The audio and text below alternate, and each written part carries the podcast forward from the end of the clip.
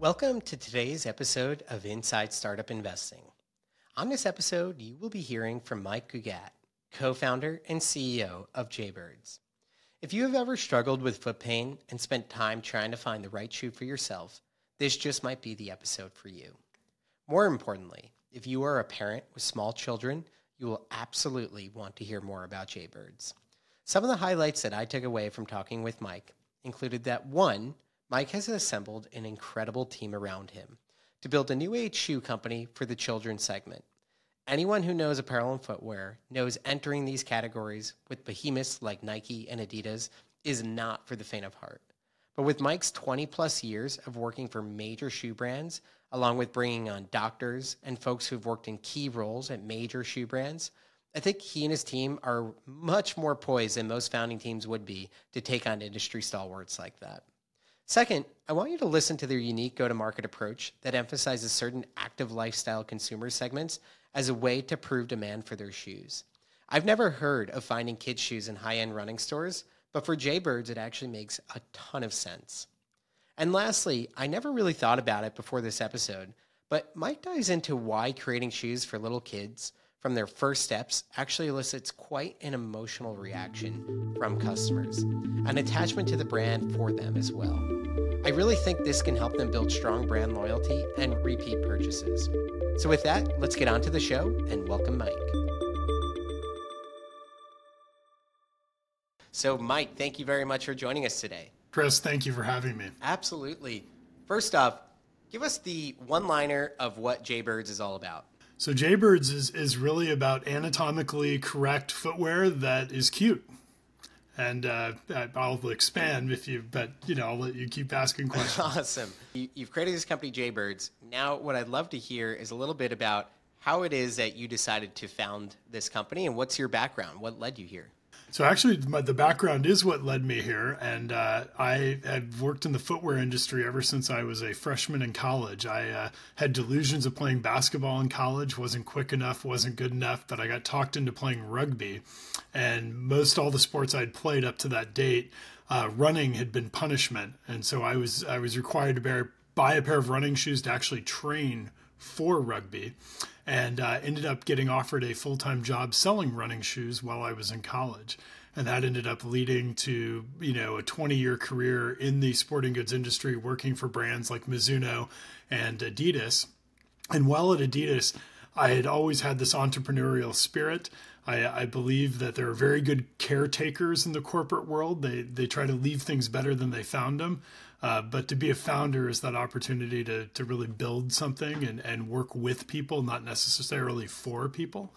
And so I'd gotten a phone call from a, a very large retailer, direct consumer business in Baltimore called Holabird Sports. And David Hirschfeld, who's one of my co-founders now, called me up and he says, "Hey, I've got a friend, longtime foot and ankle surgeon, 30 years with the Baltimore Orioles. He was with his grandson, and he has this insight." Around making better kids shoes. Would you meet with them? And I said, I'll meet with them, but I'm a little, you know, you know, I have reservations because footwear is, is sort of a red ocean. You have established brands, the barrier to enter is is very high. And so when I met with the doctor, we were standing in a 15,000 square foot showroom with all the brands you can think of Nike, Adidas, Hoka, On. And the doctor explains what he wants to do and I held up a pair of Pilates socks and I held up a pair of Adidas Boost shoes I had been intimately involved in launching. And I said, if these two things, you know, could have a baby, then I'd be interested. I don't want to make shoes with laces. I don't want to do. So, anyway, I was looking over his shoulder at 50,000 square feet of distribution space. Uh, and I said, let's go ask uh, David if he'll be our partner. So, Dr. Jay LeBeau, longtime doctor with the Orioles, and David, we, we became a partnership and it dawned on us that you know most of the shoes kind of the dirty little secret of the industry most of the shoes are miniaturized versions of adult hmm. shoes or they're ill-fitting foot coverings i like to joke some of which can be eaten by escalators but um, so in that he made me realize that having dealt with professional athletes but also everyday people many of the problems that they have or that he would treat could have been prevented between cradle and eight years old. Eight years old is about the time when the foot is fully mm-hmm. developed. Mm. So that then sort of bred this mission of can we start kids off on the right foot? and a vision can walking become running and running is core to play. So we're on this journey to really become an active lifestyle brand for not just kids as they graduate, but also reconnecting new parents with uh, their own fitness and wellness. All right, now you hit on one of the things, which is you know these shoes could be anatomically better for for children and help them live these active lifestyles. Um, can you talk to us a little bit about what it is that makes this shoe unique to be able to help with those exact type of issues? Absolutely. So right around you know nine months, kids start to pull up, and uh, and right about a year, they actually get a, a bone develops called a cuboid, and it's actually on the lateral side of the foot. And of course, the doctor would better explain this. But as that develops, it serves as the fulcrum to the tendons that actually help baby stand, balance, and ultimately hmm. walk. And if you're taking an adult shoe and shrinking it down for a kid's foot that's already developed, you're actually giving a kid an arch inside a shoe that doesn't need an hmm. arch. Mm. You're also, you know, the contour of the heel of that shoe is that for a developed adult foot. So it's also shortening their Achilles tendon. And so there's a number of things that are happening. Whereas if we really try to mimic baby being barefoot, you know, a zero drop where they're flat to the ground, I realize we're not on video, but I'll use this, you know, as we're talking, that, you know, zero drop shoes so they're flat to the ground so we don't shorten the Achilles. And then we've actually done like a real suede on the outsole, mm. which mimics almost like the skin of the foot. So it's just enough grip so baby won't trip. And so they have a sweeping gait. And it's you know just coming up with design elements that are that are really thoughtful and that's what dr jay lebeau had, has done. Now I, I, believe you had mentioned it, it may have been uh, dr jay lebeau or, or someone else that uh, they had a nephew or, or a grandchild that had an issue. Is there a common issue that arises in children from kind of wearing these ill-fitting shoes they sort of happen later in life, mm. you know, but, but as they're wearing them. The thing that it was his grandson, and his grandson had come into his office and the declination of the the shoes the grandson was in, the heel was higher than the forefoot, and so his kid was really tripping. Hmm. And then they were very ill fitting, so it, it was almost like it was more laborious for his grandson to move around in these shoes. But nowadays, and if you have kids, you know this that you know in most childcare situations, as early as six months, they have to wear shoes. And so finding a shoe that's easy to get on and that will stay on, you know, was one of the other you know elements of this that we we really wanted to you know address. Yeah, and now eh, I, I know not everyone will be watching a video, um, but the the shoe that you showed one it, it, has a really nice design to it too. It does kind of remind me of those kind of Nike slip-on, uh, more barefoot type shoes. Um, so when people are looking at the category, right? Obviously, there's tons of children's shoes. How do you cut through the noise and get people to understand that a, this issue exists, and B, we could help solve it. Yeah, and I think that it's, it's that process, right? You have an insight, you need to credential that insight. I'm doing that right now, being able to talk to you, and then I think that the next, you know, sort of phase of that is is what is that sort of stunt or moment where you know parents can have that aha moment and there are a lot of really good children's brands out there you know right now that are that are looking to address it we kind of feel like most of them are focused on lifestyle, where we are really focused on sort of performance and athletic and movement and and wellness.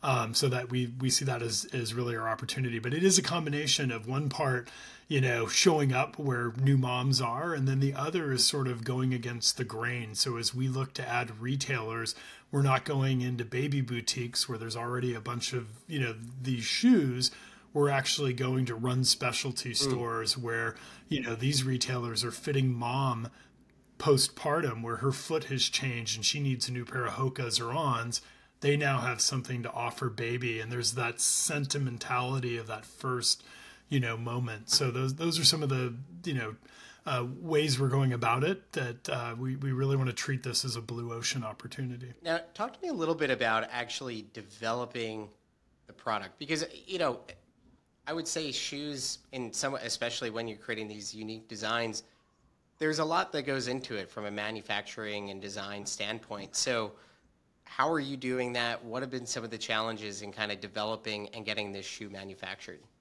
That's a great question, and and it's funny. One of our investors was the one-time president of Bostonian hmm. Footwear. Mm and uh, a friend of Dr. Jay LeBeau's, and he used to tease the doctor. You know, nobody starts footwear companies. You're out of your mind. The cost of the molds, all of those things, you know, are, are again the barrier to enter and uh, he became an investor after he saw that we were able to you know make the product and and, and sell the product um, but to back up uh, we started out on this adventure leveraging many of the relationships I had working at Adidas and other places. We went to, uh, you know, as, as much of the manufacturing that used to exist here got offshored.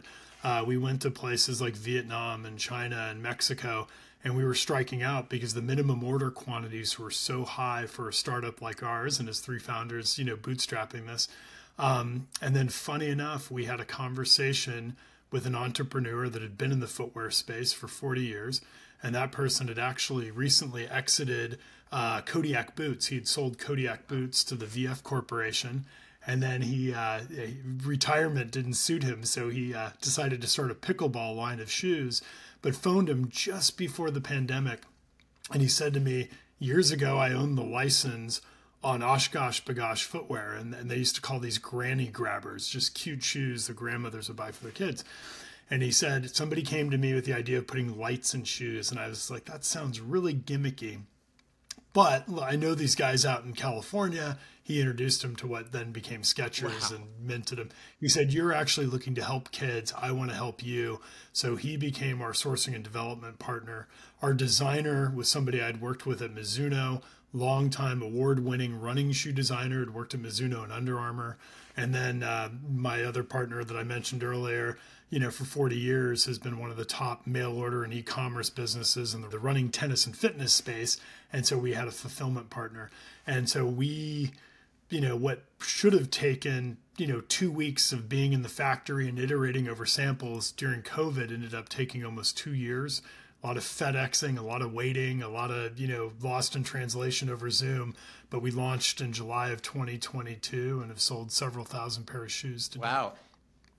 Where have the sales been coming from? Is it direct to consumer? Is it in these kind of specialty running shops? So direct to consumer, and so we actually uh, the just are starting to venture into retail.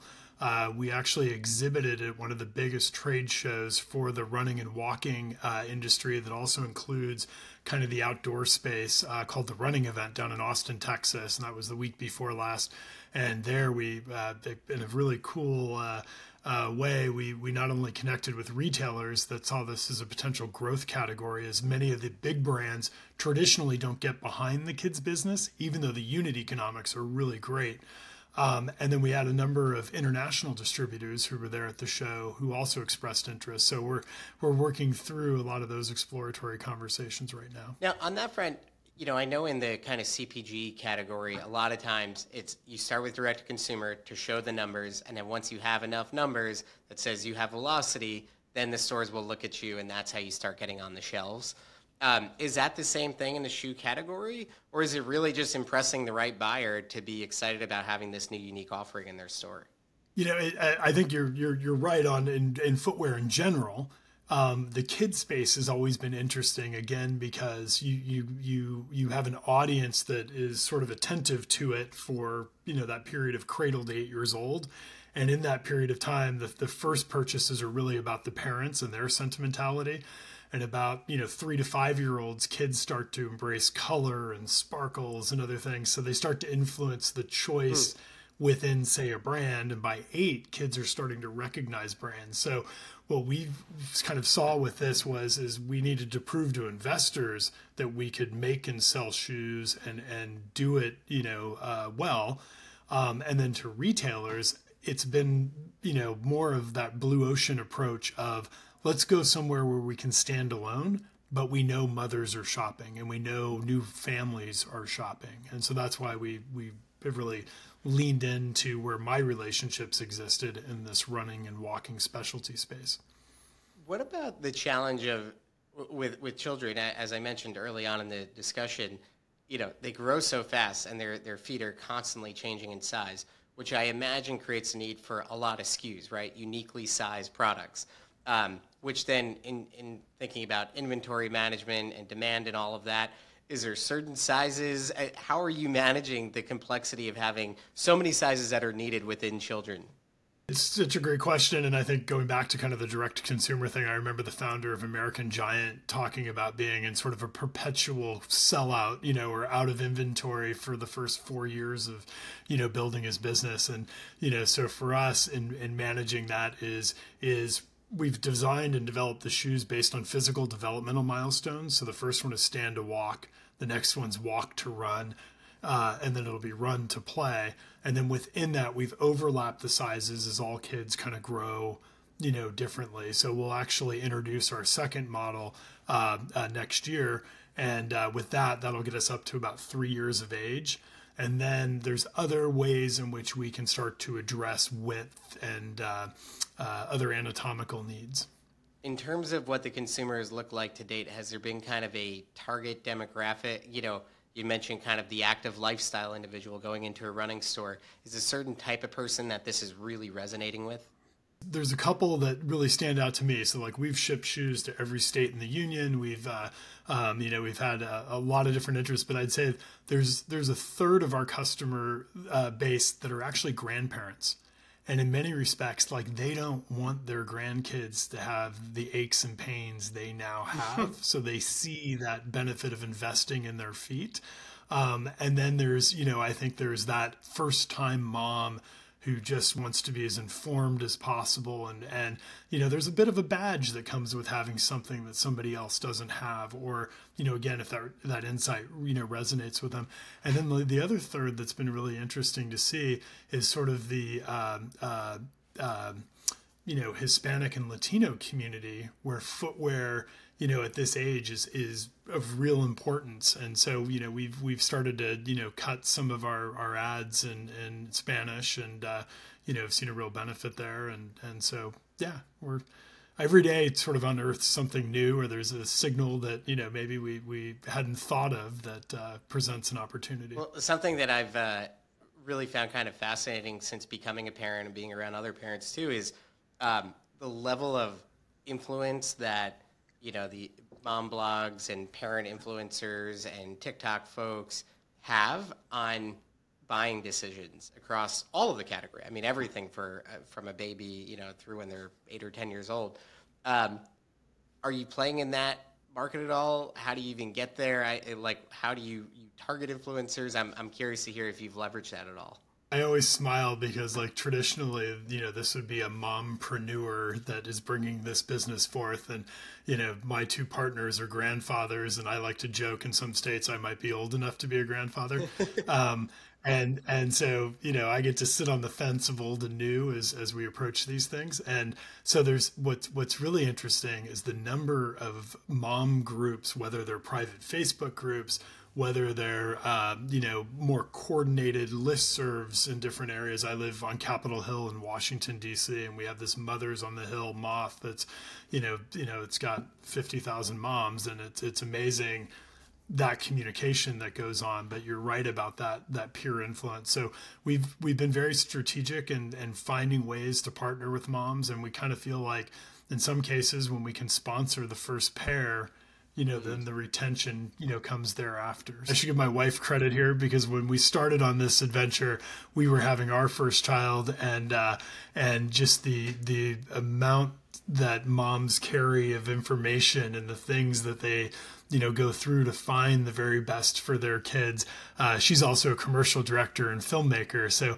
not only did she help with many of those insights as far as the our visual presentation both in video and uh, and uh, you know our photo assets all go through her lens. I love that. That's really cool.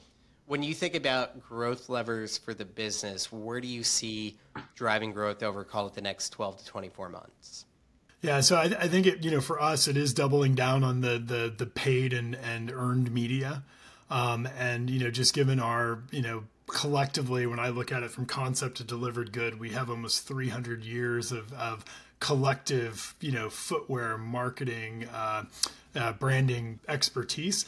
And so we're right now working, you know, to figure out some of these partnerships that will allow us to really find the right micro influencers and have them graduate as their kids are graduating through these physical developmental milestones. So we definitely see that as being a big opportunity. And then obviously the the, the retail and um, international, you know, piece would uh, certainly help us on the you know uh, manufacturing front as well. Like that that volume will help us with minimums, and those minimums, you know, you know, will make it more affordable to us to be able to add these other products. So as you mentioned, the velocity, now we're you know, it's becoming less costly to you know acquire the customers if we're graduating the customers to you know other products. So you're you're raising uh, funds right now. Can you tell us how you're planning to deploy them, kind of against your key initiatives? Yeah, so kind of twofold. Um, one one nice thing is, is I, I, was joking with an investor like I'll never run for office on a platform that I created a bunch of jobs because there's just there's so much amazing new technology out there to kind of a work from that concept to delivered good. And so you know, for us, it's really how do we you know double down on the marketing to create that velocity but at the same time on the the product itself enhance it make it better but also add those other products that will get us up to 8 years old. And then bigger vision is is the the money we're raising right now you know is to serve as a bridge to where then you know if we get to that place where we can scale is then we truly kind of you know blow up this play category and that becomes a true running shoe. That becomes a cleated shoe for you know kids for soccer or a court shoe as they embrace basketball or volleyball. So that that's that's the big vision. Well, you've mentioned that you've already sold kind of thousands of shoes. Um, what has been some of the feedback? What have been the most positive points? It's a combination of you know these are really cute i've never seen anything like this. They won't take them off like it's it's a confidence. Or they you know I, I got an email just the other night from a mom who said I, i'm buying more shoes because my daughter took her first steps in your shoes. And what a moment that was. But then like immediately it went from taking first steps to actually running in the shoes. Where like you know if they were wearing ill-fitting you know foot coverings or for that matter shoes that were miniaturized adult shoes sometimes they don't have that confidence because they're actually having to carry around you know a lot more material. I know we talked a little bit about it but talk to me a, a little more about kind of the unit economics as you start to scale this up. Where does it become you know gross profitable? And then what do you think about scale in terms of being able to get to profitability I've got a really amazing CFO advisor who I've known for 20 years. I met him when he was at Wharton, and uh, he had the fortune of having a number of professors that worked on like the Away Bag and War- Warby Parker and things like that. But his name's Samil Osuri, and he uh, is a full time finance guy at Warner Brothers. Um, but he, you know, helped us sort of model this based on that Bass adoption model. So, like again, as we graduate, you know customer to customer. So we're we're you know we we believe that we can get to profitability in the next 24 to 36 months. Um, that being said the unit economics uh, we had validated by the FDRA which is the footwear developers and retail association. And I like to joke that you know along the way in this project you know I've met so many different people that just in unexpected ways but my neighbor's head of government relations for the FDRA and you know not the typical dc you meet somebody who do you work for? What do you do? Turns out our kids played together and we never got to that and somebody said how are the shoes coming mike? And he's like wait what? You make footwear? This is what i do. So he was able to help us with logistics and other things but he volunteered as his economist. Because i had heard a statistic that by the age of six kids have had 36 pairs oh of shoes. God. So although the total addressable market doesn't seem huge, you know, in the US you got about 4 million babies being born every year. That addressable market is, you know, 6 to 8 pair per year cuz then you factor in rain boots and and you know, uh, seasonal like sandals and and then the foot growing as quickly as it is as you mentioned. So so we're we're we're pretty bullish that the unit economics are in our favor. Here. And will you look across all the, as you mentioned, kind of like the the rain boots and all of that? Will you do all these different types of SKUs, or are you going to kind of stay focused on the athletic shoe? We're entertaining all of it as long as we can do it in an anatomically correct way. So as long as we can take our last, knowing that it's what's best for baby at that stage of their development and growth, and build around that, like we're, everything's on the table in that sense. Last question for you here: What does success look like uh, for Jaybirds over, call it, the next twelve to twenty-four months? kind of short term is is being able to raise the the this this bridge round, if you will, through WeFunder. Um, and then, you know, with that, that sets us up with enough runway to actually drive enough revenue to get us to hopefully then an A round. And then with that A round, then, you know, that's where we can scale by, you know, adding these products and sort of, you know, really uh, delivering against the vision. Love it. Well, Mike, this has been such a terrific conversation. Thank you so much for what you're building. Um, for those who are interested in investing, you can go to WeFunder and check them out. Uh, I think this is a really unique story and an exciting business. So thank you very, very much again for being on the show today.